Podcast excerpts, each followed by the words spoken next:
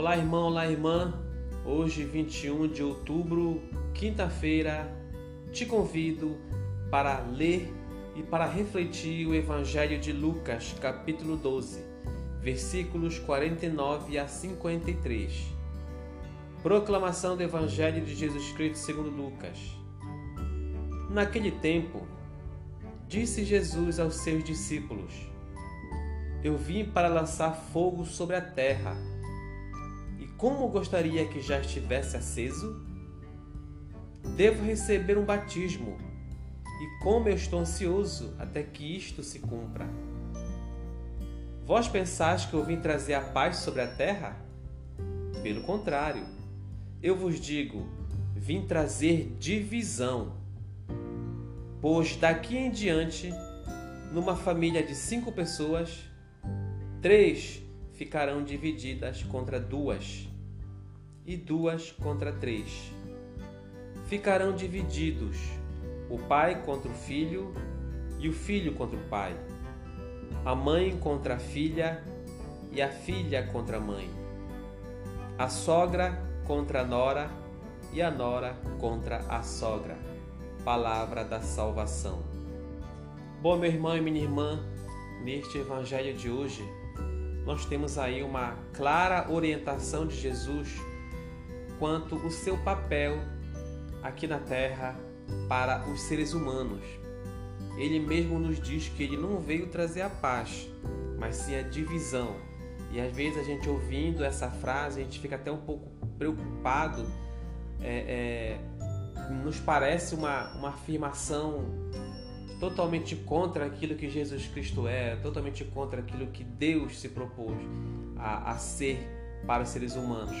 Mas o entendimento da frase dele é claro no sentido de que ele fala que ele vem trazer divisão, porque quando ele se apresenta para o ser humano com toda a sua mensagem, ele sendo o Verbo encarnado de Deus, trazendo todos os seus mandamentos, as suas orientações, as suas condutas, o seu desejo, o seu pedido de transformação para o ser humano, isso vai causar uma divisão para quem está ouvindo, para quem está se entregando para Jesus Cristo.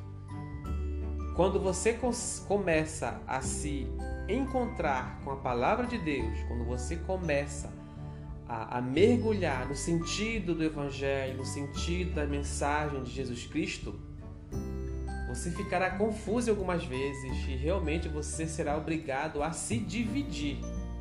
Porque essa palavra vai, vai cortar o seu coração, de modo que ela vai tirar de dentro de você aquilo que é mal, aquilo que é ruim, aqueles seus pensamentos ardilosos, aquela sua conduta que leva você ao pecado. E ele vai querer que você vá para o lado do bem, o lado da luz. Então isso claramente é uma divisão, isso claramente é um corte. Então, na sua vida, se você está vivendo no pecado, se você está é, é, imerso cada dia mais numa prática pecaminosa, quando você começa a mergulhar na palavra de Deus, começa a conhecer e abraçar mais Jesus Cristo, isso vai cortar a sua vida no meio. Isso vai trazer divisão, porque vai chegar um momento que você vai ter que deixar de lado certas vidas, certas condutas e certas rotinas que lhe levavam para o pecado. Isso sim vai causar divisão. E às vezes você vai ser obrigado a deixar amigos de lado que não estavam lhe causando bem. Às vezes você vai deixar de seguir para outros caminhos, deixar de frequentar outros lugares, é, deixar de se aproximar de outras pessoas. De certa forma, isso vai ser uma divisão, né? porque esses ambientes estavam lhe trazendo muito mal, estavam lhe causando um prejuízo particular e interno que lhe afastava cada vez mais de Deus. E às vezes as outras pessoas não vão entender, vão falar assim: olha, mas você, antes de entrar para a igreja tal, você não era assim. Você vinha, frequentava o nosso encontro, frequentava, estava, estava com a gente. Agora que você começou a participar da igreja, agora que você começou a ser o missionário, o evangelizador da palavra de Deus, você esqueceu dos amigos. Mas é claro, porque não eram amigos. Aquele amigo que te puxa para baixo, para a escuridão, para a lama, para o atraso, não é amigo.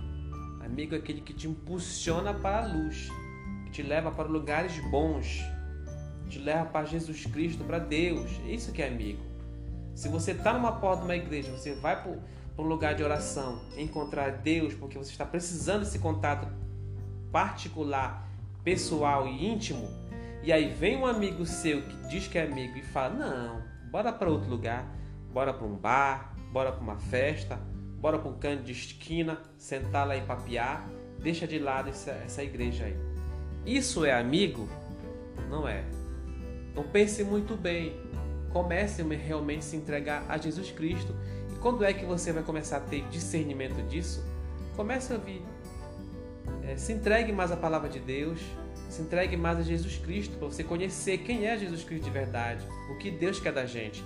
E aí você vai começar a fazer uma análise pessoal, olhar para a sua vida e perceber que tem coisas velhas na sua vida que você tem que se desfazer às vezes é difícil a gente na nossa casa, nós temos muitas coisas velhas que é difícil a gente se desfazer, porque de certa forma nos traz algumas lembranças, algumas recordações. Mas tem coisas velhas que nós temos que nos desfazer, porque não trazem benefício algum para nós. E às vezes esse corte, essa divisão, essa espada que Jesus Cristo é, é difícil a gente querer aceitar isso, porque a gente está muito confortável na nossa situação, na nossa rotina. Aí quando Jesus vem com uma proposta de transformação, de conversão, e essa proposta nos exige é, é, olhar para a nossa vida interior e cortar aquilo que é de mal, isso vai nos trazer um certo trabalho também, uma certa coragem, uma certa força para realmente embarcar nessa, nessa nova missão a gente acaba se recusando, porque nós precisamos, nós queremos estar numa situação confortável. Jesus Cristo não quer o nosso conforto, Jesus Cristo quer a nossa salvação. E às vezes, para a nossa salvação eterna, precisamos lutar diariamente com o pecado que habita no nosso coração, que habita a nossa casa, habita o nosso lar e habita a nossa vida. E que possamos ir ao encontro de Jesus Cristo mais ainda para que Ele possa separar do nosso coração aquilo que é pecaminoso e deixar aquilo que é de bom, que nos leva para a luz, de modo que possamos nos entregar verdadeiramente a Jesus e a Deus. Louvado seja nosso Senhor Jesus Cristo